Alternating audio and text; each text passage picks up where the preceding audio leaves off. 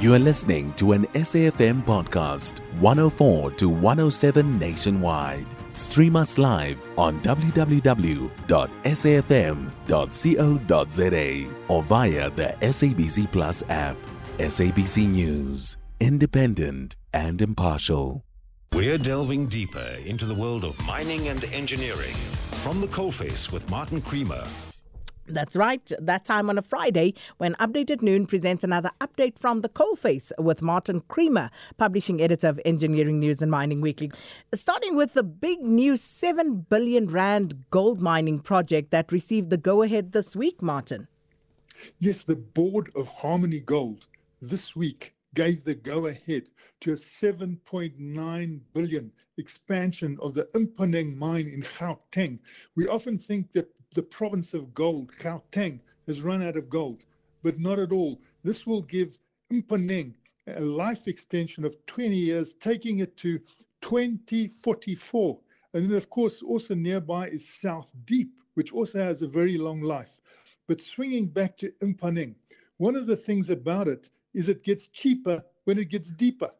And this is going deeper into richer gold. The grade of the gold is higher.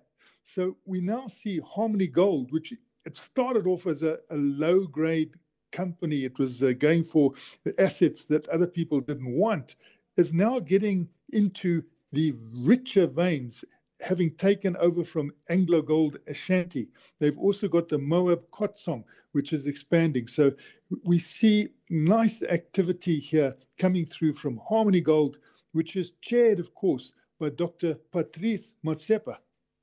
And then, Martin, we also saw two huge wind and sun energy projects given the go ahead this week.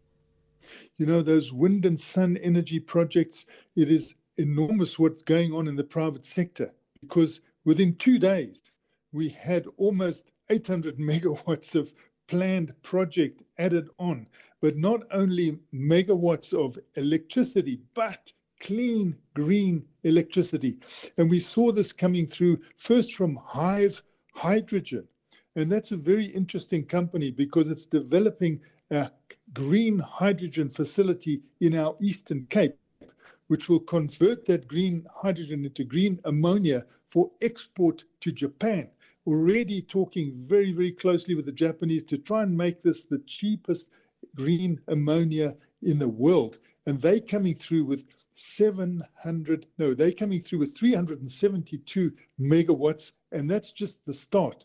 Then at the same time, we get this big announcement from Anglo American that they've reached the funding and the financial conclusion for 500, more than 500 megawatts and that is going to be a new ecosystem because we know that you know Anglo American have got the platinum group mine in, in Limpopo, they've got the iron ore mine in the Northern Cape, they've got diamond mines in Limpopo with Venetia, they've got also diamond mines and, and diamond sea bearing activities in uh, Botswana and, and Namibia.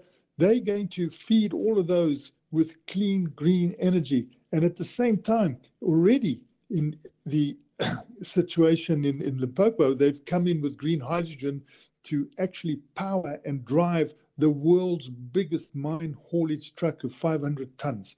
So activities galore on the private sector front, on the energy front, on the clean energy front, and it just shows you what sort of opportunities are there to help this economy grow massively when you move along the green opportunities that are being presented. Well, Martin Creamer will be back with another edition of At the Coalface, same time next Friday. You can find SAFM Current Affairs on 104 to 107 nationwide. Our podcasts are available for download on all our digital platforms. SAFM, leading the conversation.